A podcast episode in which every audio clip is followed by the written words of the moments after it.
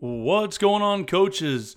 Uh, excited to again be recording for the podcast. Obviously, we haven't been on in a while, uh, which is all my fault, not Coach Walls's. Uh, I got promoted to offensive coordinator, and as as everyone I'm sure knows, uh, it's been a really busy time, obviously in the spring, getting that started up and and uh, going through spring football. And so uh, I've sat down and now I'll have a little bit more time to get some more podcasts recorded um, this summer. Obviously, we won't be on the same schedule as we've had before, as both me and Coach Walls uh, obviously stay pretty busy, but uh, we'll be we'll do a lot better than we have uh, over this past few months, and and want to continue to put out episodes at uh, at least twice a month, uh, if not more, uh, all the way even through the season. And so we'll be busy recording all this summer.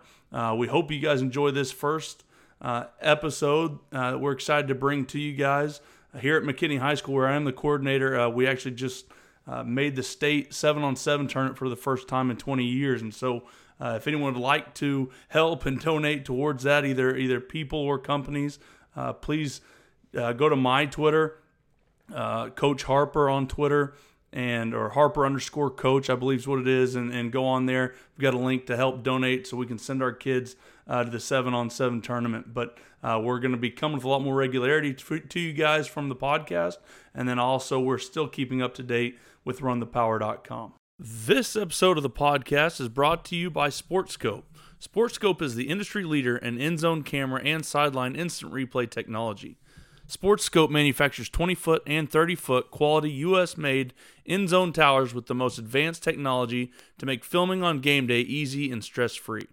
Sportscope end zone cameras allow your camera operator to film from up in the press box, have built in instant replay for making crucial in game adjustments, and even have artificial intelligence designed to get you consistent end zone film and reduce your video staff on game nights. Edge Replay syncs multiple camera angles and delivers instant replay to your sideline iPads in seconds with no laptops needed. Paired with their three point network, the Sportscope app gives you full playback control so you can make adjustments your players can see. The Sportscope app offers easy and predictive play tagging by ODK and is packed with smart features to save you time and allow for easy uploads after the game. Give your staff the edge on game nights with Sportscope End Zone Camera and Edge Replay. Visit sportscope.com today. This episode of RTP is brought to you by TeamBuildr. Great teams win first in the weight room. Ensure your team wins their offseason with the most up to date programming and workout delivery software. TeamBuildr is offering a modern, full year, 52 week football strength and conditioning program that comes free with any TeamBuildr trial. Not only does this program include in season workouts, but also football specific off season workouts that prepare your athletes for the high demands of the season. This program focuses on increasing strength, power, and speed, all while reducing the risk of injury. You can get the program once you start a 14 day free trial with TeamBuildr. Just reach out and tell them that you heard from Rowdy and the RTP podcast, or use the code RTP when you sign up for your free trial at TeamBuildr, which is team, B U I L D R dot com. This episode of the podcast is brought to you by Legend Rings. As coaches, we all know that the best way to represent our big win is with a big championship ring and the team at Legend Rings wants to help you guys celebrate your regional and state championship title this season. Their goal is to make your championship ring purchase simple, easy, and as we all want, affordable from design to delivery. To get started, please contact your dedicated Run the Power Legacy builder, Sam Daniel, at samd at legendrings.com. Let him know that Run the Power sent you, and Legend Rings will make your ring for free. On this episode of RTP brought to you by Legend Rings, me and Coach Walls catch up after a long off season. Uh, we talk a little bit about summer seven on seven, uh, how to keep our guys fresh over the summer, and then I get to ask him a lot of different questions uh, from things that he's learned when he was a was a new OC, uh, some of the things he learned uh, along the line being an offensive coordinator, and then some of the things he does now with his wide receiver group. You guys can get more information from us over at runthepower.com or you can follow us on Twitter at runthepower. Hope you guys enjoy.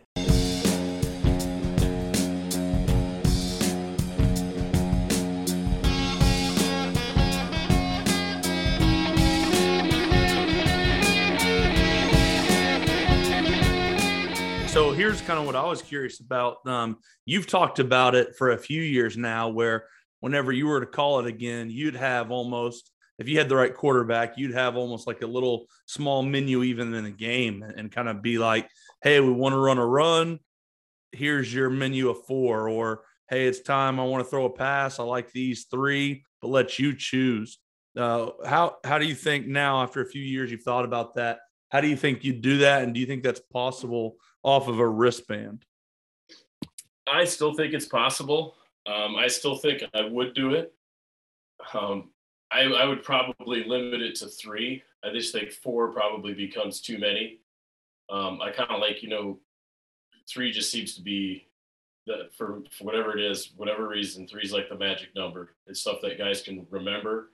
And I, and I think it, it, just eliminates some of the variables. So it'd be like, it'd be like a run, a run, a short pass, and maybe like a, a deep pass you know, so, something along those lines, being able to, to organize it that way. But I for sure think you could do it off of a wristband too. I think that'd be the other thing where you wanted to call a play, like having a signal to to tell the QB, hey, you're off, I'm on, I'm live now, and then you could you could be able to signal that in for them and be able to roll it. Otherwise, it's you know another signal, hey, it's rolling and, and it's you.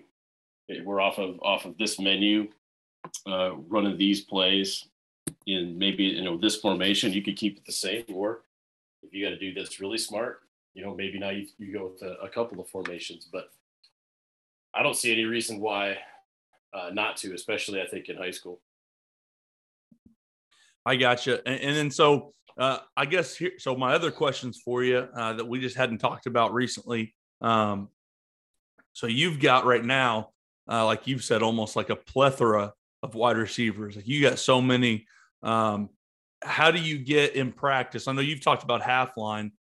How do you work half line? How do you work practice to where you're getting all of your dudes the, the football? Because obviously there's only one football when you throw it in a game and you go to, and you go and you win and everyone's happy, but everyone wants to catch the ball in practice. How are you finding ways uh, to get all those guys the ball because they all sounds like all of the guys that you got out there up to like you're almost three deep. They they deserve yeah. the ball. They need to get the ball. How are you getting around to them?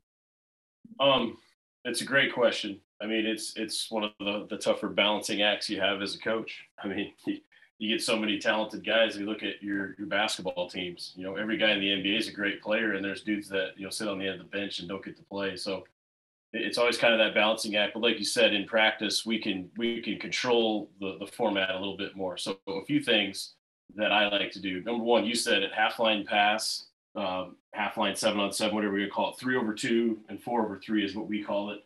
We kind of gotten it from uh, Coach Chinander at Nebraska, and it was a, a defensive emphasis. But I loved it from the simple fact that our younger guys, you know, hey, we're just going to have you guys go three over two. They learn all of our two man combos. You know, they're they're learning Smash, they're learning Saint, they're learning Flood, and I can literally just kind of sit there and tell them, you know, what what the concept is, and then not only that, the quarterback now learns how to read, you know, a two man a two man combo. Is the corner route uncapped or capped? You know, a, a fin route. How do we run those things? So I think from the teaching aspect, it's excellent. And then more guys are getting reps. It's not having five guys go out in a pattern in seven on seven and only one of them gets the ball thrown to them. So we'll have two sides going two receivers versus three uh, defenders, and then the other side would have another QB, and then they would have three receivers there. They can go against four defenders. So literally, you're still getting your your five you know, five receivers out of a pattern, and there's seven defensive guys on the field, but now there's two footballs being thrown. How are you? How are you putting that out there? Like so. Obviously, you get two quarterbacks. So we'll say the one's the second string quarterback. Are you yep. putting second string receivers only with him, or are you saying all of our one receivers go across the board, and then the one quarterback throws the left, the two quarterback throws the right? Yeah, generally I'll try to group it up like that. But there's some days, like right now in the summer, I'll have them just work everywhere. So guys, guys will work with every QB. Every QB gets a little bit of experience thrown with them. But you know, if you have some clear cut, you know, senior guys, guys that have been there and made plays, I obviously want them working with, you know, like the guy we got now with JJ.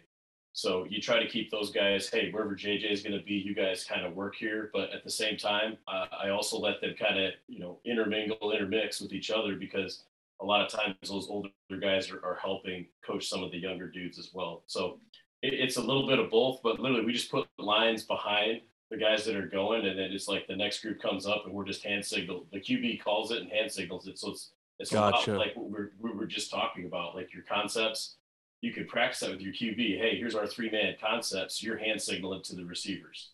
Hmm.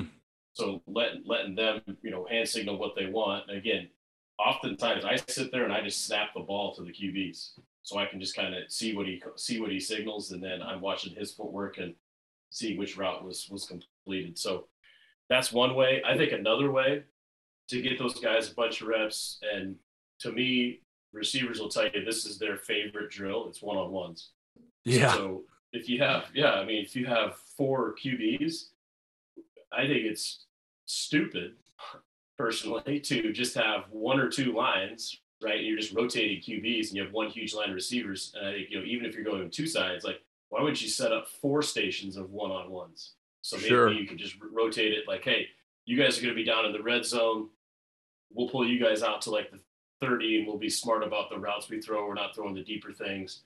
Uh, but having, you know, like I said, f- four different stations where guys can go get work in one-on-ones. And again, that's where I would really pair up. Hey, if I have a freshman QB, he's only going to be throwing to freshman receivers. Uh, you know, our sophomore QBs are going to be throwing to, to more of our, our JV kind of guys. And then your, your varsity dudes are throwing varsity dudes. But I think, again, that's a, a great way to be able to do it. Now, if you got, you know, a few different ways to film it, one on ones is is the biggest bang for your buck too to to film practice and then hmm. chop it up for for kids as numbers. So like if it was hey number eleven, he was the receiver here. I'll go in and I just tag all those really quick and I just build mini cut ups and I ship them off to those guys and they can watch their holy cow, I, I had 12 reps of one on ones, you know, or that's awesome. That was one of the big ones this yeah. spring that we stole from you we stole who who caught the ball or who was targeted with the ball. Now I don't know if we did that during one on ones. I'll have to go back and look because uh, we need to. But we started doing that in team and in seven on 7 mm-hmm. and all of it. Even if it was the tailback, like you said, those kids love to watch themselves, which is a good thing in my opinion. So we started putting yeah. their number so they could find exactly you know the, the plays that they were in, and our coaches could build cut ups really easily for them. I like it too because I, I build them like personal personalized cut up for their one-on-one clips, and I'll drag them in there. So they just have to go to like like Austin Bailey's one of my receivers. He just goes in. I, he looks at Austin Bailey, and it goes in the order we put him in, and he can see how he's improving as well. So it's almost kind of like a storyline of here's what I look like when I started. You know, oh, that's what, cool. Here's what I look like when I get to the end. So it it's a cool thing. Like uh, you know, Brody, another receiver I coached who's at, at Iowa he's still on Hudl, you know, with with us. We we leave some of those guys on there, and he's like, Coach, I go back and watch my one on one cut up all the time.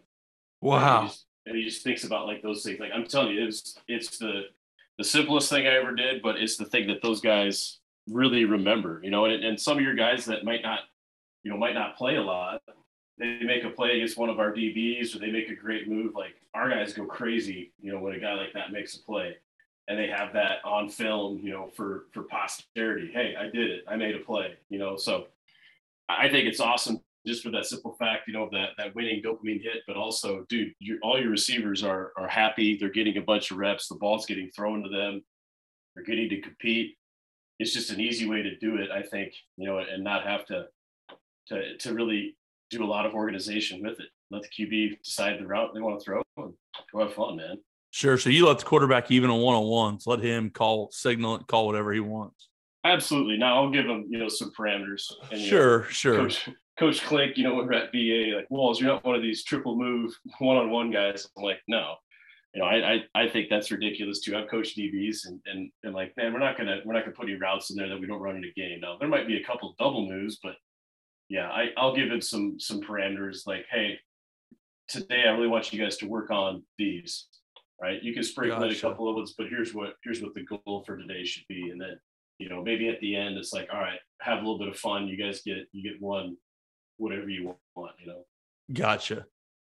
Um, so so my other one, I've never had this issue. All I've ever had is linemen, and now this year I got the whole offense. Um, And so, yeah, hey, you did you need to talk about that. I mean, kind of life changing since the last time we were on the pod. it I mean, is. You you moved to Texas, and now you're an offensive coordinator having to worry about literally the other six quote skill dudes. That's right. It, it's been different. I, I've been, uh, you know, it, it was a. I got really, really lucky, and and you know, obviously, lucky is is a the exact word for it. But then also, obviously, uh, you know, the the selfish part of you once you think you you're smart, you did a good job. I'm sure I did did a good enough job to, to climb, but fell into a great situation and um, came in as a tight ends coach. And shortly after, the line coach left, so I got to go to that. And then after the season, the OC left, and got to make the move up there. You know, it doesn't really happen very often. Uh, you move to a new state and get to bump up that quick, and then got an unbelievable head coach and a great defensive coordinator. Uh, you know, probably two of the best in the state. And so, yeah, I got really lucky, and uh, it, it's been it's been a lot of fun so far. Uh, but that's easy to say. We got really really good players. You know, a Division One quarterback and two SEC uh, tailbacks and some unbelievable receivers and and a couple Division One linemen, um, which I, I know like if we were in Oklahoma, we'd be saying you know, you know at, at times throughout those years like, hey, we there's no one has a chance to beat us. We're we're still in a tough district. Everyone's got those guys, but uh, we give ourselves a real chance when you got players like that. Um, probably the No one of the biggest things I've learned from you though is is that like you want to be really good, you better have really good football players. Um, and so right now we've got that. But yeah, so now all the summers in the past, I've always just worried about my linemen, and so and I've listened to the skill guys talk about keeping people fresh and stuff, and I'm like, yeah, whatever, just stay fresh. You know, I haven't haven't really paid much attention to it. You guys are skinny, you'll be It's all right. Uh, you guys could run yeah. forever, man. Yeah, yeah. So, uh, but with linemen, like even like now, you know, you go Monday through Thursday if that's your workouts, and then almost as hard as you want to make workouts, which there's still, I think, parameters to that. But as hard as you want to make workouts, they're getting three days off. You know what I mean? Where they're gonna, and you know, there's they're bigger guys, and so you know what they're gonna do when they go home. They're gonna lay around. They're gonna, you know, watch some TV and do things. They're probably not gonna go uh, hoop for eight hours a day, you know, because they are those bigger guys. And, and now I'm falling into just curious how you've done it because you've made it such a big deal the past few years. But like, we've got skill guys that are working out, you know, however many hours in a day. And then you get uh, by UIL rules, a few hours a week of, of football training or some type of, you know, their rules that they can do some type of organized football activity uh, without helmets and hitting and stuff. And so we have them up there for that. And then we've got seven on sevens, you know, and and then they've got some of them have seven on sevens that they're going to on their own. And then some of them have their own position guru that they go to, which again I think is a great thing. I don't say that in a bad way, but they're going to that as well. And then uh, on top of that, like we've got a all these mega camps here in the Dallas area, so guys are going there and trying to show out. And then you talk about on top of that, you know, guys have basketball or baseball or whatever their second or third sport is that that they're wanting to play too. How do you how do you find that that place, that sweet spot to not, you know, we've had you've had such a great off season. The summer they've got so much time and you'd love to think they're going home and resting, but they're not. How do you find that sweet spot, still get what you need to out of them for them in football, uh, but not have them, you know, uh, lesser than they were when they started summer? Well, I love I love the question, and you know, there's there's been so many different ways you you try to maybe attack it and think about it. But while you while you were talking and saying it, I'm I'm kind of I kind of come back to to two things. Um, number one, that that I see a lot from a lot of coaches, uh, and I coach track too, and I think there's some track coaches that get caught up in it. But when you have like too many like hard line rules like if you, if you hey man you, you got to be here for this you got to be here for that you got to only do this you got to only do that. You know this is the only way you can play. I, I think that one turns kids off and you're not being very receptive to the things things that they like. Right? You mentioned all those other things. I mean would it be great if all they did was the stuff that we do at mckinney or the stuff that we do at ankeny? Yeah it'd be awesome. That's not the reality. So i think there there has to be some flexibility there hey hard fast standards when you're here dude you're going you're, you're going hard, you're giving it everything you got. But it leads me then to my second point. The second one is communication, right? There can't just be things going on in the in the dark, right? Just leave it all out in the open. So I think you know, hey, when the kids know that I have some flexibility and I and I care about them, they need to be able to communicate to me. It's like, hey, Walls, I had I had a two day mega camp and I'm just fried. Right. And and I'm gonna, you know, I'm, I'm gonna that kid's goal. He's not he's not going to mega camp to, to kill the Ankeny Hawks. He's not trying to kill our team. You know, he's trying he's trying to get a scholarship. He's trying to learn new things. He's trying to go compete against other athletes. Right. All of his intentions are, are good. So I kind of embrace that, and I, all I ask him is like, dude, just just communicate with me, and then we'll we'll make a decision, and we'll we'll decide what we need to do with with your recovery. Hey, we're going to keep you out of this we'll, we'll have you do this. And then I think uh, along with that communication, Rowdy is like, you're educating these guys all the time.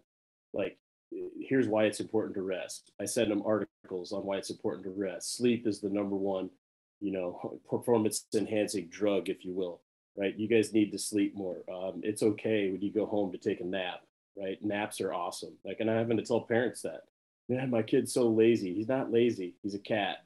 He, he yeah. needs to he needs to sleep, you know, 14 hours a day. It's okay. So I think just educating people on it and uh, and having the conversations with it, and then you know when kids do make mistakes or they or they do do a little bit too much, I don't come down super hard on them. I'm just like, dude, what what'd you learn from it?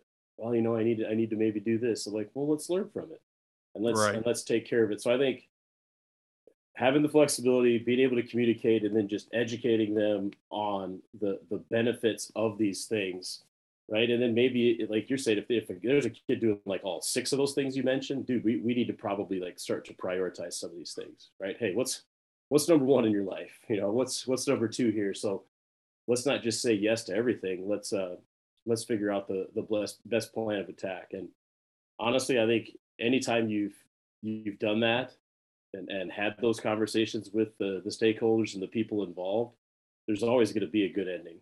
Right. To me, the, the times where it, it leads to problems is when nobody communicates and talks about it.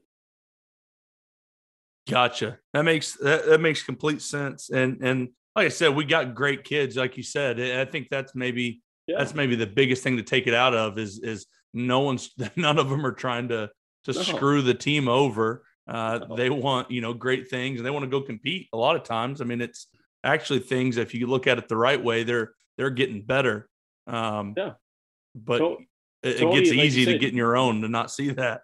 Yeah, like Tony, you know, Holler and, and those guys, will, he'll talk about it. Like, you know, cats are looking for new toys. They want they want new things to do. They want new challenges, right? And they start to have some of this success. They're they're looking for that kind of next thing. What's what's the next thing I can go accomplish and go conquer? So I think if you embrace it, one, the kids are going to be a lot better connected to you, and they'll go to bat and go to war for you because they they they have the, there's no doubt in their mind that you trust them, you love them, you care about them, and you want them to be really really good because you're supporting the things that they do. And so then not only that, you sit down and have that conversation. Hey, just so you know, Jimmy, I'm going to need you here for four days, and I'm going to need you to to really get after it because I need you to be a leader. I need you to be the top playmaker we have that kid's going to sit there and nod and listen to every single thing you say because he knows what you're saying is is coming from the heart. It has nothing to do with Coach Walls's resume. It has nothing to do with Coach Harper's win loss record. It has everything to do with Jimmy's future. I want Jimmy to be the best Jimmy that he possibly can be, and I hope he he reaches all of his goals. Right. Uh, well, and then uh, it's funny you talk about educating the kids. Um, I was trying to tell you about a show that I was watching, and you were talking about how you actually show it to the kids already um, yeah. but whatever it was, uh, Animals at Night. Was that what it's called? Earth at Night. Earth at Night. Earth at Night. So now, and, it yeah, it's on Apple that, Apple Plus. It just happens that we're um, that we're Lion. McKinney is the Lions, but first one I watch is the Lions, and I ask every kid, and it's crazy because, and I didn't know this either, but not one kid has any idea like what lions actually do. Like they all, you know, I think the assumption is because I always ask them about it. The assumption mm-hmm. always is like we always talk about these lions and how they never, you know, they never back down from a fight and they're ready to go fight anybody and they're always eating and kings of the jungles and they go do this and this. And then I go watch that Earth at night and they're sleeping and laying around for 18 hours. And then, you know, the few hours at night, they get out there and they get after it and they go attack, and then the whole next 18 hours they're they're laying around. Dude, you can learn so much just watching like I'm telling you animal videos, biology videos, and, and I've gotten into it now because I kind of switched to what I was teaching. I'm actually teaching bio now. And there's so many things that you can just add to it. Like, I mean, our first standard we teach with our kids is about like the the resources needed within an ecosystem. Like there's four basic resources that every single living thing needs to have. Otherwise, it's not going to be alive. And if you forget about any of those four things, well, you're, you're going to die. You're sure, right. certainly you're certainly not going to be a very good football player. So like understanding all of those things that that go into it, and then you know looking at things like a food web, right? You know, humans are consumers, so we're literally up high on the food web. It's not like we can go out and eat grass and survive, you know, like rabbits can. That's why there's so many more rabbits, right? There's plenty of grass around. There's plenty of plants for them to eat. Well, as I move up that food web, there's less and less energy. So I have to expend all this energy to go hunt things that can really run. I better have I better have my my best ability to go out and hunt when I'm a lion.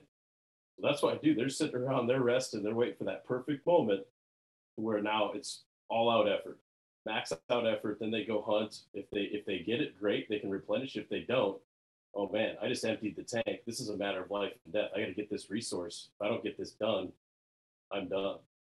So there's so many cool things you can you can learn. Uh, the Earth at Night series is awesome. I mean, the kids love it because Tom Hiddleston's the the narrator. You know, the the guy from uh, Marvel Comics and all those things. So right. The kids love that. But I mean, I just I just love it because there's so many cool little lessons you could teach that are not just like school related, but you could relate it back to like you're, you're already talking with with the kitty, like you could already show a couple of those clips. oh yeah. What'd you what'd you guys notice? What'd you guys learn? It's like, dude, this is real life.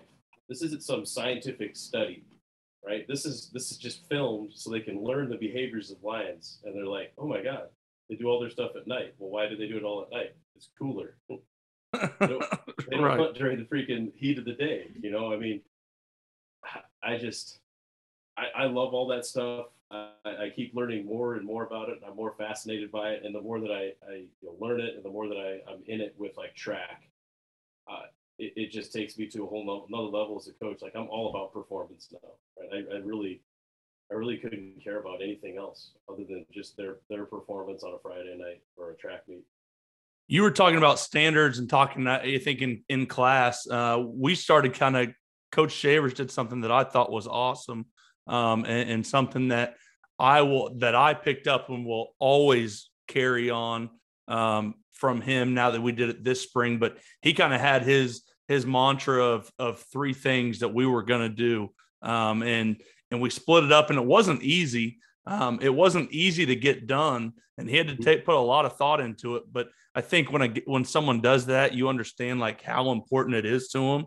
But like we had to find a way to where he wanted to have a, a meeting with with the offensive coordinator, with the whole offense, and the defense quarter with the whole defense every single day. And we've only got limited space. I'd still Texas football, but there's still limited spaces for all these kids. And how do you all get them into one room? And if you can. There's probably only one room of those that you can get everybody in, uh, not a whole offense and a whole defense. And so he found a way to make it work. And and our defense coordinator, uh, Coach Jordan, we had on the podcast, but he he kind of graciously found a way to make it work in the indoor as well. Um, but he had us every single day meet with the entire offense. Um, and we kind of had our own offensive standards that carry along with us but he had his three for the spring. And, and man, we talked about it every single day, one of those three. Um, and, and so by the end of it, it wasn't like, you know, I think it's so easy to go wrong on that thing and say, here's what we want to be this spring and give kids 12 things or mm-hmm. tell them three things and never talk about it again and only watch film. You know what I mean? It, it wasn't that. It was like, here's our three things. And he kind of spent each week a little bit more heavily on one but he would talk about one of those things in his meeting with the team. He'd bring in somebody uh, like our basketball team went to state, or so he invited our. Uh, they went to like the state finals game, which is almost impossible yeah. here in Texas. So he invites him in, and he comes in and talks about what that meant um, you know, what that standard meant to him and his basketball team. You know, they didn't have the same one, but he made it into what we're doing. And, so he talked to the kids. He brought in, you know, a bunch of people, uh, head of the fire department, just different people in to talk to the kids. So he would hit them at that angle, and then we'd get them up in in our offense or defensive meetings, and then we'd hit them again with it. Uh, and and then when we got into our individual meetings, we'd find some way to hit them again with it. Um, and then I thought we did a cool way to to do it in the offensive meeting room. Um, and I kind of stole this from being around Baylor for a couple days, but we actually had I'd actually bring up a certain offensive coach to come talk and let them choose which one they wanted to talk about. Okay, here's the three guys. You pick one of them and talk just and they're like, "Well, which one do you want me to talk about?" I don't care whichever one really speaks to you. And so they'd come up there for about 3 to 5 minutes and talk about one of those and hit on them to the whole offense. Um, you know, there was times about half the time we'd be in there and I just call on a random kid, "Hey, what is talk about the first one. What does that mean to you? And I think just all of that added up together and, and, the way that Coach Shavers wanted us to make sure that we were hitting on it every day, I think that's by far the most I've ever seen one of those something like that work. Like I've been a, a part of as a player, I've been a part of so many, so many teams that say stuff like that. And like I said, it's either 12 things that you never remember, or they say it once and you never talk about it again. Um, I, I, thought it was a really great way. And then I've also been in times in my life that thought like, is that, is all this stuff just a waste of time? Like, let's just get as fast, strong as we can, go play football and and let loose. And and there's something to that, but it was I'll never not do what we did this spring. I, I just think that was that was such a big deal, and it was so like a like it was such so thought out and it was thorough and it was like like I said done every single day. It was really cool to see how well that worked and and how well that manifested with the kids. I see. I love all that. I mean, I I'm with you. There's there's times I think you and I are probably from the the same school of like, oh my, you know, culture is overused, and some of these you know sayings and whatnot they're they're overused. Right. Just because you and I are jaded from so many times of the reasons you said. Oh yeah, okay, yep. You sure believe in that. There's 12 of them, and you never talk about them again. But when it's done intentionally, like Coach Shavers has done it, and then he was intentional about we're going to make sure we we stick to these things. I bring people in, and again, Harper, it's the magic number. It's three. Right? There's a reason they make phone numbers three groups of digits. There's a reason they make your social security three groups. Like people can remember threes right? Anytime you get more than that, like three threes is about the max. I mean, some fours, okay. Like I said, three's a magic number, and you continually go back to it, back to it, back to it, back to it, and now it just mm-hmm. becomes part of what these what these kids do. And I think it's going to have that staying power. Otherwise, like you said, we you feel like you just wasted a bunch of energy putting together standards and a bunch of things that you never really went back to. It's like, well, why'd we even do that? We would have been better off doing something else. So taking our time doing something else. I think it. I think it also falls back to. I think the the O line coaches that I've had that have been any good that have talked about effort. You know, effort and finish. And the and the O line coaches I've had that every one of them talked about it, and the ones that were good at it, they showed film on it or talked about it every day or had clips just about finishing effort. And the ones that you didn't finish or have very good effort with, that didn't have that across the board, most of them talked about it once a week or, or once a month. And then every once in a while, they'd show a few bad clips, but that'd be about it. Yeah, dude, like we we actually preach that all the time. Coach Nelson was preaching that today, Nick Nelson, of examples of the behaviors you want to see. Um, examples of the the things that we we definitely talk about like so calling that out you know celebrating those things and then telling our kids like when dude you need to watch like elite level people and i'm not just talking about like we talk you know hey speed watch watch elite elite runners or elite receivers run. I i even take it a step further with some of my guys. Like i want you to see how they like carry themselves. Like hmm. look how they walk. Look how like, confident they are right? I mean look at the the body language that they that they convey to people around them. Like i can't be touched. Like that type of confidence and that type of you know when you see offensive linemen that walk around and move like that you know hey man, I, I play with brutality, and and you're just gonna have to deal with it. That's just who I am. You can just see that the way they they carry each other. So I think a lot of that too. That you're talking about the standard, but then showing them what are what are then the what are the behaviors. Mm. If you want to be a confident dude, like I'm having to show my guys, here's how you need to carry yourself and watch other people who are confident or watch other people who are dominant. You know, I think so many people get scared of, I don't know if I want to show them that film or see this. They'll never be able to do it. I'm like, well, by them emulating those things, they're going to get a hell of a lot closer than if they don't. Right. So I, I'm with you, man. Like, I think I, I there's things, yeah, I do want to correct, but I hate showing bad film. Like, I don't want to even think about it anymore. Yeah, there's stuff we got to correct. Right. now it's like I'm showing them I'm showing them stuff that that gets them to dude, let's take it to another level. Let's take it up another notch. You know, what are what are some little tiny things I can find here that can give you guys an edge? And uh and then really, really reinforcing it when they're doing it. That's interesting. You talk about that film, you know, higher level film. Um, every I saw went to about three colleges this off season so far. Every single one of them, and we got to be in through install meetings. Every one of them just about started. And and I, I I've talked about Baylor a lot, but I I couldn't like or Coach Aranda must be, and, and that's what I've heard, but like he He's a he's to me seems like an educator before everything. Like Yep. I go into those football meetings and it's like he sat through every um every uh, professional development course and education that there is. And like uh, a lot of the things that you talk about when you were a a, a coach uh, a t- uh, what was it educational coach? A Instructional lot of instructional coach. A lot of those things you can see that are in those meetings and and so at first i'm like well is it just the o line meeting? And then i go watch the receivers. They're all hitting the exact same thing in their meetings but uh like the way he develops his meetings the way he talks all of that you can tell is really thought out. It's all based on them getting better. You hear him talk a lot about even like hey it's not about how good it looks now. We want to build into it looking great. So him being process oriented all of that's really cool but eh, baylor as well as you know other several other colleges you see them all install the same way and they basically they show you a picture of of what the play looks like but they don't spend much time on it and then they show either the way they ran it last year or if they're from an old school the way their old school ran it and then they show clips of the NFL using it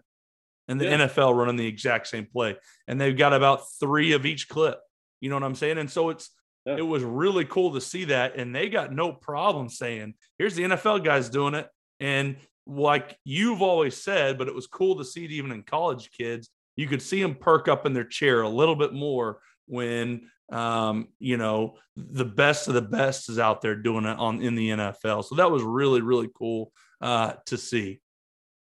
I, I know you're good buddies with with Mateos down there, and, and obviously he's been a podcast guest, and he said he wants to come on again, so I'm fired up for that. Did Did you ever get a chance to like ask him like did my question would be like did Aranda go to their meetings and like give them feedback, or did they have like a professional development where it's like, hey, here's how we're going to structure our meetings? Do you ever give you any of those hints, or do you just think, hey, that's something we'll just have to ask Mateos when he's back on? That's something we'll have to ask him when, when he's back on. I didn't get the chance to ask him. Um, my so my theory on it, which I'm I'm excited to ask him to see. My theory on it is like they had a staff meeting over it because Yeah. like so I notice all these things. And so then I I wrote them down and I asked our other coaches that were in other meetings, hey, did your guy stand up all the time? Yeah, my guy did stand up all the time. I thought that was weird. Okay, did they install it with pictures and then film of them and then film of the NFL? Yeah, that's the way our guys did it. Oh, did they have a break at this many minutes? Yeah, they had a break at this many minutes. So my thought is like the way I think it happened. Eh, this could be way off, but I but I think you could do it this way.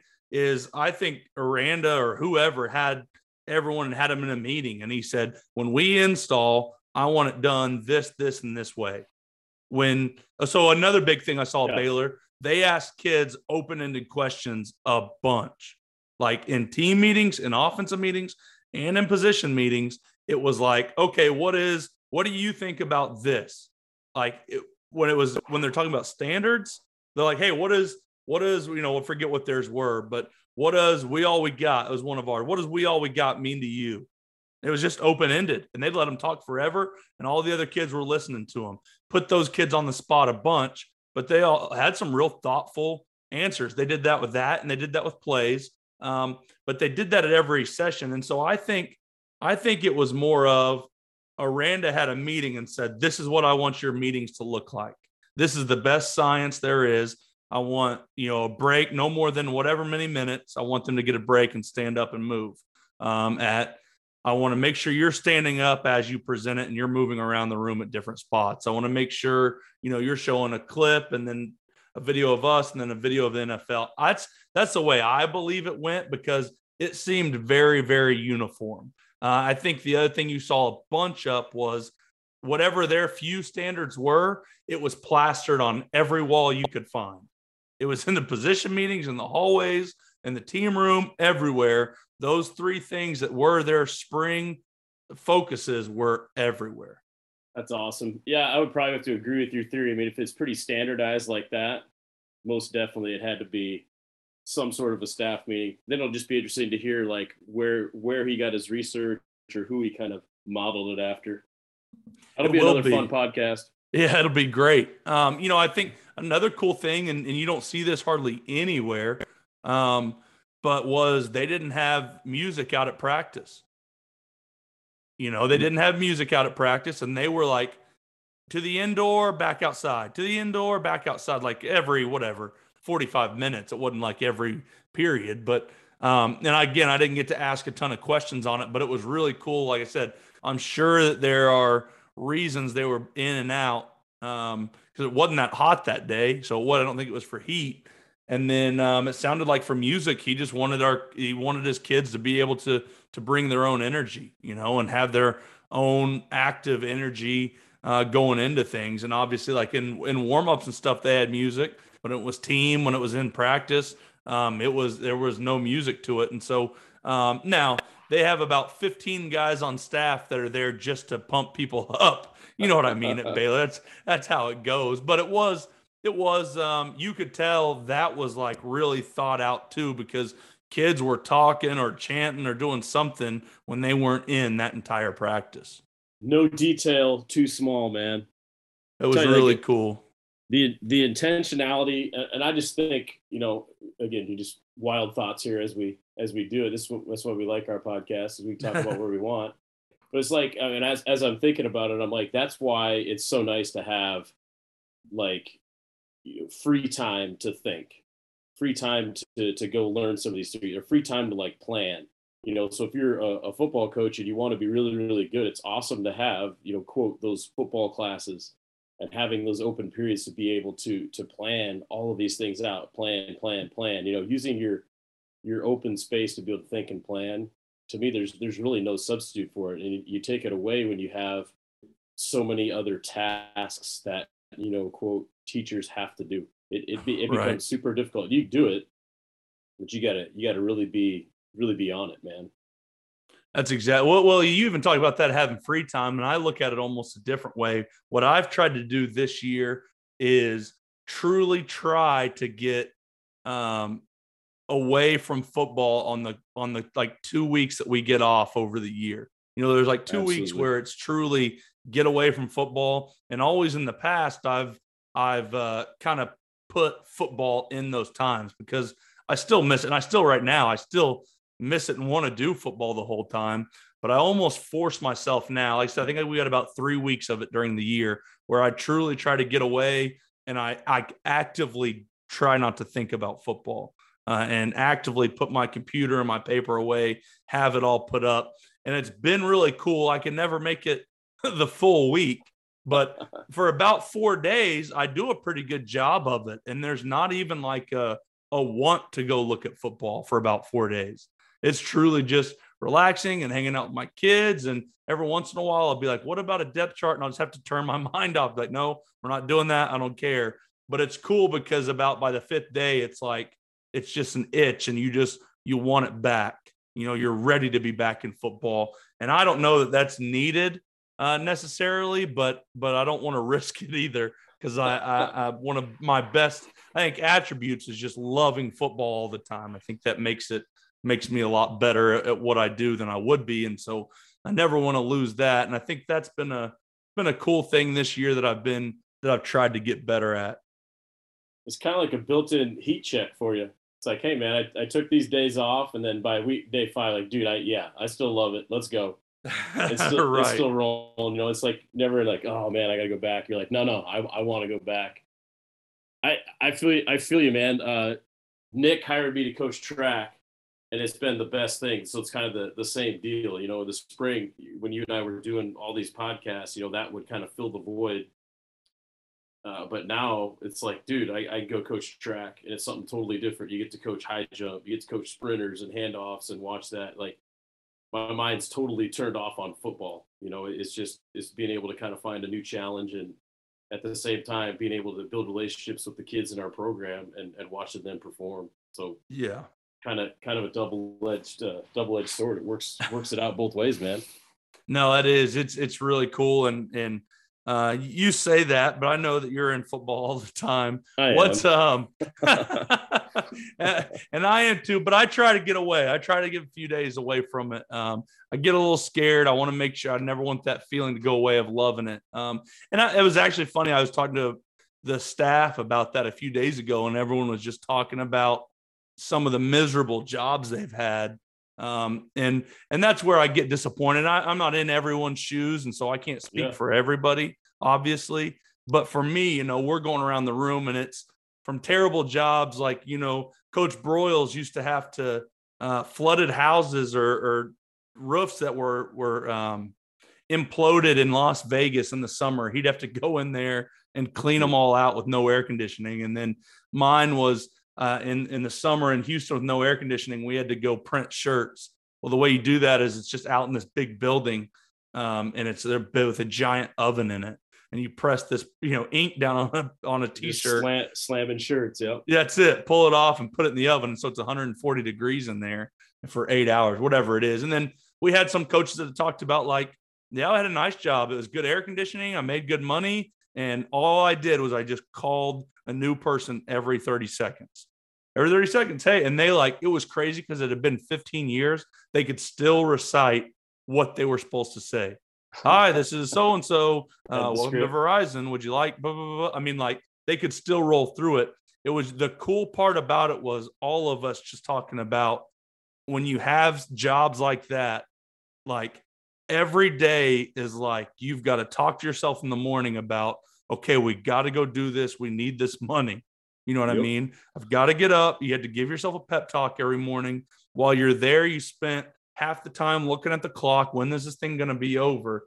And the the beautiful part about teaching and coaching, coaching and teaching is that like at least for me, like I haven't hardly ever had a single day where it was like that.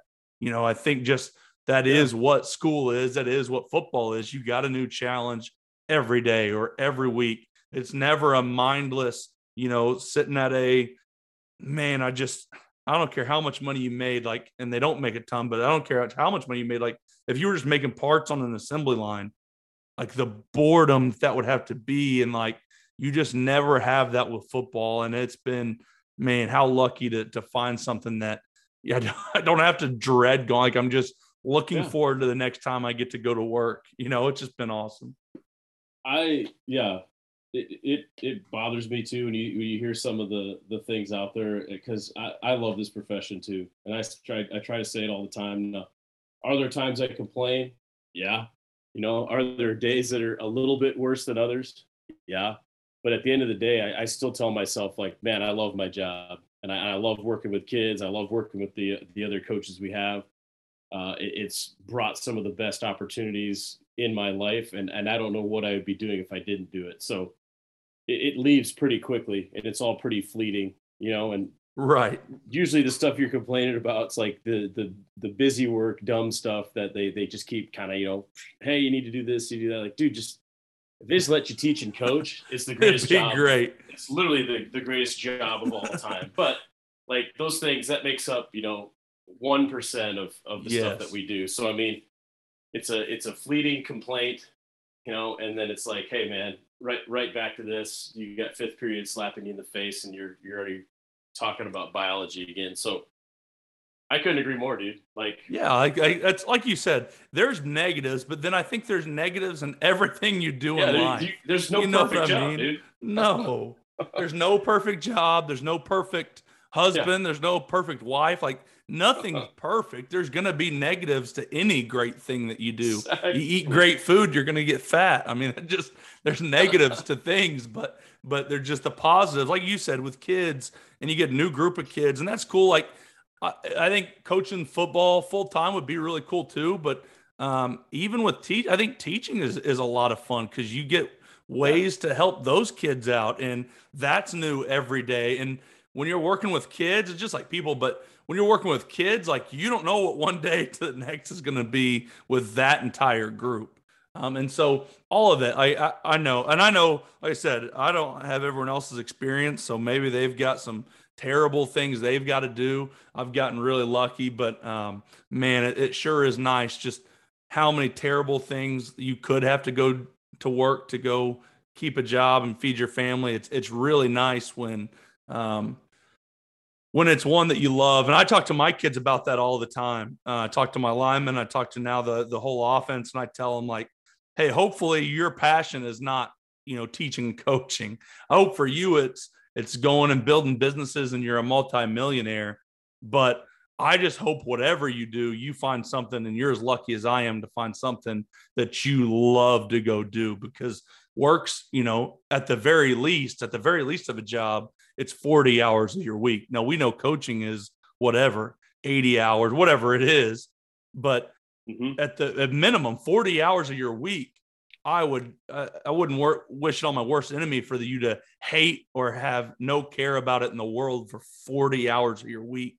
Like go find something. I just hope everyone's as lucky as me. You find something that you truly love to do and can't wait to go. And then I think you touched on it, but the other big point is like uh, you talk about who you do it with. And, and so when I was moving down here to Texas, again, one of the lucky things, I've got so many good people to talk to. But one of the big things that you and Dave and Wilk talked to me about when when I had some options trying to find out where to go was like, hey, where will you get along with those people? Like what what group had the group of coaches that you you're going to spend 80 hours a week, you know, coaching football, whatever it is. I made that number up. You're going to spend a lot of time around those guys. You know, what, where do you think that you'll enjoy that the most? You got to be there too often to, to hate a group of guys that you got to be around.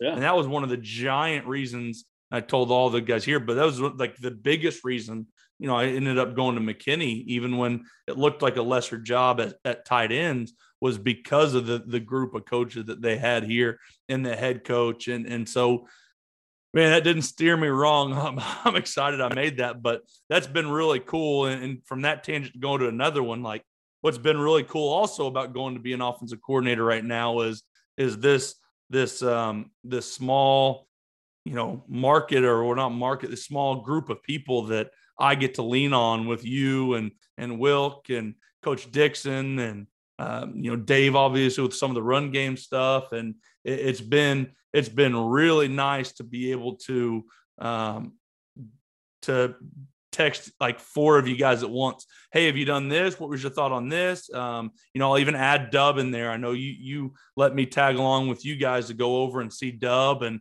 I probably text him more than he than he wants anyone to, but um, he always responds to me, and so uh, to have that heavy of hitters of guys that I can go look to and ask questions to. Um, I don't know how how anyone would do it without a group like that. Well, that's I mean, appreciate you saying that, but I mean, you know, there's so many things that we take from you too. So I mean, it's always, you know, it's always a give and a take. I mean, it, it's made me a, a much better coach. You ask great questions you have great ways you set things up. So I mean, it's it's always that that two way street. But you know, you talking about us maybe kind of guiding you as far as, you know, hey, where, where am I going to go and, and going someplace where I, I enjoy the people I'll be around. I mean, we just know that's you, right? You're, you're not going to be a guy that's, that, you know, well, you know what, it's not going so great. I'm just to, I'm just to hang out at home and not worry about it. Like you love football. You want to be in the office. You want to be, you know, having your hands to, to help and make your position group the greatest, your offense the greatest, or whatever it's going to be. So knowing your personality and your style, it's like, well, dude, you know you're going to be up there. You may as well be up there with people that you like. Otherwise, that's gonna that's gonna grind on you. And you're uh, you're not going to be happy. Uh, your family's not going to be as happy. So it was it was pretty easy advice to to be able to give you. well, well, I'm glad you gave it. I'm glad you gave it. Um, like I said, uh, I know you've had. I think the Rams have kind of been your big offseason um, yeah. thing that you've been looking at, and I know I've stole already a bunch of different things from you um, with that, and and you've shared some film with me uh, that I appreciate because it, I know that's takes up a lot of your time, and and uh, it's really easy for me to say, "Hey, can you send me all that film you broke down?" Uh, and then I got it immediately. That makes it really nice. But I know that's a lot of hard work for you. But what um what are some of the big things? So you've, you've been studying them for a few months now. I know you've made several different cut ups with it. What are um, some big takeaways that you had that you guys that think it, maybe you can use, or uh, just I guess what are some of your big big takeaways from that Rams off it's Obviously, like we said, no one you're not good without good players, so that part's obvious. I think what I've always loved about the NFL, and it's where I can barely even watch college football hardly anymore. But yeah. the cool part about the NFL is everyone has freaks. You know, like yeah, it's the the most parity of anyone is an NFL team. They're all handpicked and they're all good, but I think the really good teams obviously do a few few good things. They they are great in certain situations, and then the really great teams in the NFL find ways to get their dudes the ball and get their dudes, you know, good matchups to get the ball. So, what are some of the things you've seen with the Rams? Because you know you they've got you know Kupp and they got the great quarterback and what was it? OBJ was there, and so uh, you know they had a decent wide zone run game. What were some of the things you saw? Well, first of all, like, hey man, I, I love giving out the the cut ups. Like for me, the the work is is where I learn so like being in there and, and doing that work, it's like never like a, a nuisance or never whatever because that's that, I got to do that. And for me, it's like, hey, that's how I stay sharp. That's how I kind of have my grind. I set my little goals and and do it. So that's always kind of the first part uh, with it. But as far as the Rams, I, I like them simply from the fact that once I kind of watched a few games, they don't do a whole heck of a lot. Uh, it's it's pretty basic. I mean, I I was able to start kind of calling out plays, you know, pretty early as far as as far as some of the things they do now. What they would do so well is then package it, right? Very very similar to look. And when I say look, everyone whenever, when everyone hears look, they're like, oh, it's the same formation or it was the same motion. Yes, but also it's like the same route stems, right? The guys are. It looks like they're doing the exact same job, and then they're going to break a, a different direction. So I think you know, the the the jet sweep that they run under center, the wide zone they run under center, and then the naked they run under center. They all look gotcha. exactly the same. So I think like, there's those many many packages of plays, and that that applies to literally any level of football. So I I think that's uh, phenomenal. I think NFL film now you, you keep seeing more and more two high coverages just because teams throw the ball so much more in the NFL you're, you're seeing a lot more two high, you know, as everyone just thinks, oh, it's all man coverage. I mean, they still play a lot of man, don't get me wrong, but you're starting to see, you know, QBs have to think and, and, and react, and they're playing a lot more of the two high stuff. So I think their uh, way that they attack two high is phenomenal. A lot of the middle read stuff, um, I think they do a great job. I, I think for me, my big thing is is well, I wanted to study a lot of you know what Kupp was doing underneath with with option routes. So you know arches and choice and the the different things they do there. I just feel like I can always find a guy like that, um, and and I think it's it's something where you could just continuously develop guys, uh, and it just becomes kind of a niche that those guys will have. And and I think as a play caller, it makes things super super easy. I've always liked you know seam reads, middle reads, spin reads, you know having option routes it, it just makes you a better play caller and it makes uh, it makes you right. I don't have to consistently guess what what they're going to be in. You know, the best teams that we have to beat and play, they're going to play a lot of different things. You know, you might not know exactly where they're at, and, and if they do play one or two defenses, they must have really, really, really good players. That's not going to matter anyway. right. So it's it's kind of one of those things. But I I've been studying the heck out of those. Um, I love the compressed stuff they do. I love how they're running, you know, the option routes out of uh, stacks. You know, it's not always just spread.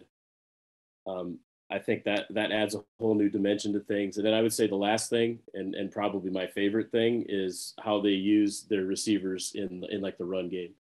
So you know, running basically 12, 12 personnel sets or twenty one personnel sets with the receiver as a wing, uh, and the different things they do with them there, having them insert, having them reach on the edge. Uh, you know, a backside cutoff. You know, they're running stretch zone to the tight end side, and and the receivers the backside cutoff those guys cut off defensive ends literally almost every time. Wow. Now, are they going to are they going to get movement? You know, are they going to knock a guy out? No. Right. No. We all know that, but but they are athletic enough that they are going to get their body in between, you know, the football right. and the defensive end. So I think there's so many cool things to do there. And, and again, I, have cut him off. I've cut him off. And, you know, now you have a D line coach like, dude, you get cut off by a wide receiver. What the heck? And then now here comes their their late flat. You know, mm. he cross he crosses the dude dude's face, and then now he becomes a late flat runner. So I just think, again, even just plays like that. Hey, it looks like the same exact thing. It's the same exact movement. Here comes the next play off of it. So I think it's brilliant. Um, you know, you, people can say what they want. Oh, it's Kupp. It's it's this guy. Uh, they're obviously very intentional on how they teach it. Um, those guys must be super passionate about football because they can learn a lot of things. Um, I think it's an easy sell for I know my guys. It'd be an easy sell for them because I'd have all that great film to show them, and uh, I, I think they they enjoy the new challenge and they they'd want some of those things. So I think kind of changing the narrative of, of you know soft wide receiver play, right? Know, the way that they're they're doing those things with with their guys, uh, to me, it's it's second to none. Well, so here's here was the other thing, um, you know, that I stole from you and you talked about. So we've already talked a little bit about that, and then, you know, you talked about arches, you talked about a few different mm-hmm. routes, and and your big advice was like, hey, there's routes that everyone needs to run, and then there's certain things that you're going to use in situations or you know at mm-hmm. different times. You don't need to run with everybody. Find oh two, maybe three guys, and they're the only ones that work that. And if they're hurt, you don't want to run the play anyways. Like the whole reason exactly. you're running that play is because you have that kid. And so I think that's been really, really big. I'll tell you what that also does. And it's the same thing as offensive line. I was never very like shy about, and, and I think probably stole it from you, but was never shy about like, hey, you're really big and strong and don't move well uh, are you the you think you're the pulling guy or are we going to run power towards you? They're like they're running at me like dang straight. Then you look at the other guard like okay you're you're quick can move and explosive like you're the guy that gets to pull on power. That's what we do. It's we'll do it the other way too but you're the specialist at this. And those guys get to love that you know? You, you almost think it's going to be a bad thing but it's not. They love having a role. I'm the puller on guard you know what i'm saying? Or i'm the they're going to run it my way on power. And so it's been cool to see that that kind of is the same crossover uh, when we get into uh, the way we run our offense, which is letting them, you know, they flip sides and they're going to move around and go to the strength call. And, and we've got, you know, slots, like I said, different guys that have some of the, the option routes. Hey, you're the option route guy. And, and guess when we're calling this? When it's third and four, you know, this is a big deal. We're coming to you. And it was cool telling those guys that. And then they say, Hey, do you have any film on that? And I'm like, Yeah, I do. And so, like, they really take that. And obviously, they want to do everything, but they take that and they really, really enjoy that and like wear that as a badge of like honor almost. And, it, and it's not like it's something that's like, you know, permanent. It's something you'll start with. And then as they continue to maybe develop, now now it gets to be that point. Maybe it's in the season when it becomes a tendency breaker, you'll late in the season. Now you pull it out, you know, and the kids practice it enough and things like that. I just think again, man, you know, play the guys' strengths, letting them be successful at the the things they do, and and not only that, just being more efficient about how you practice. It's like I never figured, I never understood why. I, I get it. Every guy's got to get reps, but it's like my I have my my great QB who can throw a great deep ball. Why is he throwing it to a guy that runs a five one forty? We're never going to do that. You know, it's nothing nothing against the kid. You know, but let's let's right. throw it to the let's throw it to the three dudes who we're going to throw it to that are going deep. I mean, let let's practice those things instead of hey hey you got to take a little off this one or hey you got to you know it's like come on man let's let's give them the let's give them the stuff that they're going to be really good at, and then we'll just continue to work on those things until they're proficient, and then all right, now we can pull it out later. No, it's been cool, and I'll tell you, I think another thing that's been that's been cool that I didn't think would be as good as it was for the receivers is is having those certain positions. You know, hey, we want our X's to look this way, we want our Z's to look this way. This is the way we want our H's, and and this is why we want you guys to look this. You know, to have this certain frame, have these abilities. Because if you're an X, we want you to do this. If you're a Z, we need you to be able to do this. And if you're an H, you know, you're we want you to be able to do these things. That's been really cool. I tell you, you know, we're we're adding a lot more. We have tight ends. We'll have some fullbacks as well we're kind of dual coaching it, but guys still have almost like a broken arrow. I think for the most part, everyone can play tight end and fullback, but then they also kind of had like, okay, this guy very rarely will he come back to fullback. He's a tight end. And we got some fullbacks that are mostly fullbacks, but they might have to play backside tight end as well. But the cool part with having multiple tight ends on the field uh, for a good, you know, a good percentage of our of our snaps is we found a home for a lot of guys that really just didn't have one on our team. You know, um, now are are all of them the Division One tight ends that everyone says they can't find? No, they're not that, but but they're big athletic kids that otherwise they can't play receiver, they can't play running back, so they're they're out on offense. And then there might be a guy a little smaller but more athletic that's playing linebacker, and then they're too big to play safety, and they're not big enough to play defensive end. And so we, you know, we look up and we got a lot of these kids that that should be playing football, but if you don't have a tight end or you only have one, um, you know, in your whole, pro- then those kids get left out. It's been really cool to find some homes for some of those kids, um, and and you know how much they enjoy that position because they just aren't quite offensive linemen yet. You know what I mean? They can be happy with that, and and we split them out. We let them do a bunch of different things, but um, it, has been cool finding a home for all those type of kids. There's not nothing worse that Harper than just you know stand on the sideline. You turn around and you see like some of these great athletes just standing there and not right. playing. Man, you you want to find you want to find spots for all these guys and, and be able to, to tailor things to to amplify all their talents. And I mean, I, I guess you know when you're loaded, it becomes hard because you know you you only have so many plays, but at the end of the day, man, I, I want to get my best dudes on the field, and I want to have, you know, a, a multitude of dudes that are going to play because that's how we that's how we increase our depth. that's how to, that's how to me what's that's what makes football fun. How can I get this guy on the field?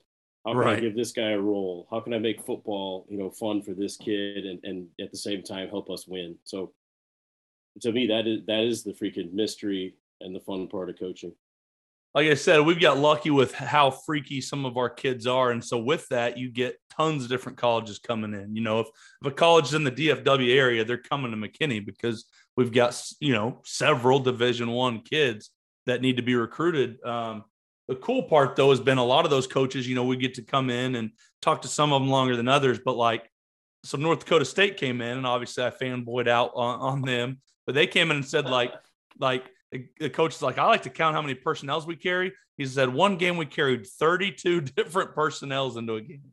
Jeez. You know, just but to me, that's really cool. And the way that I've sold it to our guys, and it's true, is is eh, we don't have a and Bro, Coach Broyle has actually kind of sold it to me this way years ago with how they did their offense in Vegas, but we don't have 11 starters. Like we've got like 22 different starters on offense.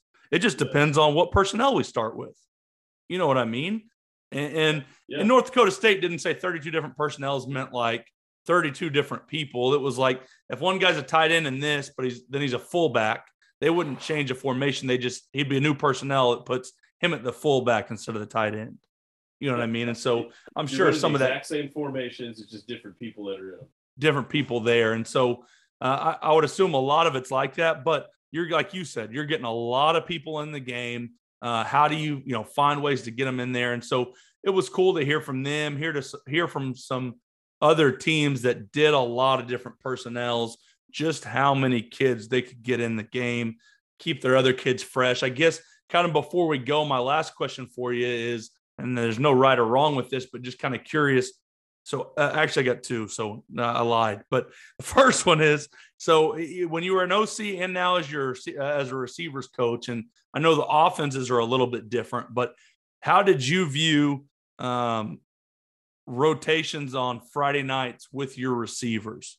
Um, were you trying to rotate, keep those guys fresh? Uh, obviously, it depends on what your backups are like, but uh, what what's kind of your overall thought process on that as far as uh, how many times you're rotating in new guys? And even though they're not the ones but they're good enough to go play what are you looking to do on that? It, when it's up to me and I, and I have enough guys uh, i'd like to have six and i'd like to play all six.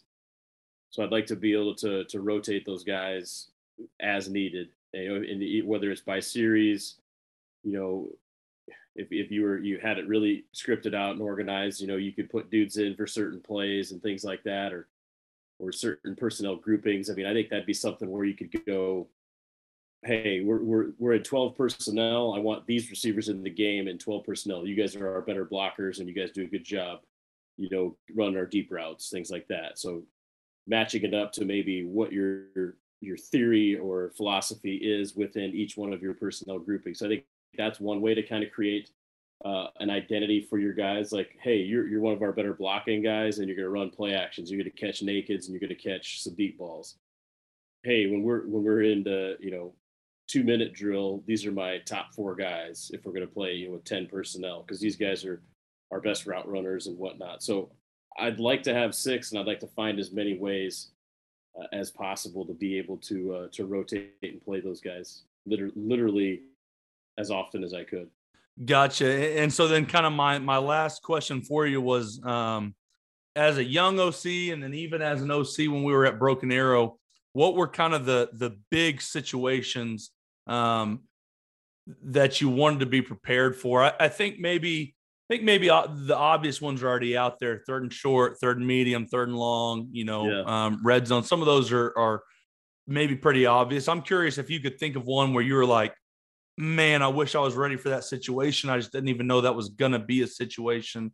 And it was something that came up several times. um, that's a great question. Um, I can't think of one that was like, that like would, would catch you. Or maybe I, even like something that, so, maybe even something that like you were a little bit prepared for that situation. But after that first or second year or whatever, you were like, okay, I need to spend a lot more time with this situation because it's a lot more important or it comes up a whole lot more often than I thought it was going to. Maybe that's a better way to ask it. I would say practicing just practicing more fourth downs. Like I'm going to go for it on fourth down. Hmm. So I think that was one of the ones that I, do, I don't think I probably prepared well enough for. And knowing now that's probably my my philosophy like I would practice a lot more fourth downs, or I would have a lot more, you know, fourth down calls uh, on my call sheet. Um, another one, and I and I agree with Dub on this, and you know, double say it, you know, having having plays for the middle of the field because the ball is rarely in the middle of the field; it's almost always on a hash. So I'd line things up on the hash, but having like I think I, I, I did a pretty good job with it, but again, maybe just having a plan of hey here's here's three or four calls that i'm going to run just in the middle of the field and knowing you know hey if it's if it's a shot play or things like that you know obviously you don't you don't want to call it on a certain hash but having some shot plays from the quote middle of the field as well so making sure i had those bases covered um gotcha i love i love shots i just i just have a bank of shots i felt like i prepared for those usually pretty well no, that's a that's a huge part of the game and and huge chunks that you can have. I thought we did great. You did a great job of that at Broken Arrow, having different shots. Like, and that was the I was lucky to be a part of that because that was one of the first times, and and Jay did a good job of it too. But that was one of the first times I went somewhere that was like you can have gigantic chunk plays and only put two people out in a route. That was the first time I've ever seen that, um, yeah. and it was really nice to see. And receivers were very, very happy because they're still getting chunk plays. Maybe only two of them out there, but they're excited when they are. And so um, that was cool to see. I saw McVay's call sheet. He had a few second, had like some second down uh, calls. Did you ever? did you ever go as far to to make some second down call stuff on your call sheet, or that was all off the feel? I kind of did that all off the feel, and I tried to be a little bit contrarian, knowing that you know, hey, second and long's big, going to be a big run run down. So I think a lot of times that would be kind of one of my favorite times to call, maybe a naked. Gotcha. And, and some things like that, and try to be contrarian about when you call screens. Uh, I just think. You know, hey, we need to get Snyder. You talk about that. We need to get Snyder back on. He's yes. has he talked to you about screens? Yes. We need to get him on and see if he wants to talk about it. But he's got a great. Uh, so everyone's listening. He's got a great um, kind of study he's doing right now on screens. I don't know that he wants to put it out there, so I'll let him talk about it if he wants to. But um, we lost his lost podcast. We have it, but it was real choppy. It was before my internet got good here in Texas, so we'll have to get another one with him. Um, but he's got some great percentages on that as well. Um, and then so I don't know. It, that that's uh, that's really cool too. Uh, you know, just being able to be contrarian. I thought you did a great job of that. Obviously, uh, did you did you script a first ten or fifteen, or did you just already have it in your head? Did you put it down somewhere? I, I always had it in my head. Gotcha. I I just I've never been a, a, big script guy. I mean, I might put some things like just notes like, hey, I, I gotta call these. Right. There, there's things, but a lot of times I, I would just get like in a rhythm and I just call it like off the cuff. Like seriously, my call sheet would be, you know, it, it might have a bunch of things on it, but it was it was rare that I would just like be looking at it all the time. It basically right. became kind of like my mini planner. Right. I'd get my rhythm going. Here's what I feel like the defense is doing. Here's what I feel like is going to be going to be rolling. You call something, it worked. Hey, okay, it worked like I thought. You call something, it, hey, it didn't. I didn't get the reaction I wanted. Maybe you put uh, a check or something beside that and just say, well, okay, do I have another counter play off of it? Is that going to be there, or is that something I just dump and and not not use it? So I I never I never really wanted to have the the the parameters of for me like like a script. I just I just felt like it was too much. There's too many things there. There's too many variables. So I, gotcha. I was just most com- most comfortable. I mean, dude, it's like dude, you, you play Madden, right? You play you play football. Do you, you have a script for Madden? right. I mean, I I don't know. I mean, some guys, yeah, hey, it, it gives them the security blanket. They feel good about it. Nothing wrong with it. It works for them. It just wasn't something that uh, that worked for me. Now, I always like to freaking pull the staff. You know, and I know Schneider does that. I'm sure you're going to do it, but pulling mm-hmm. the staff, like, what are the things you guys like? You know, so that kind of just goes into the list. Like, all right, I'm gonna make sure we call these. You guys liked it, right? Is there anything on here that you guys just absolutely hate that we need to take off? I'm going to take those off.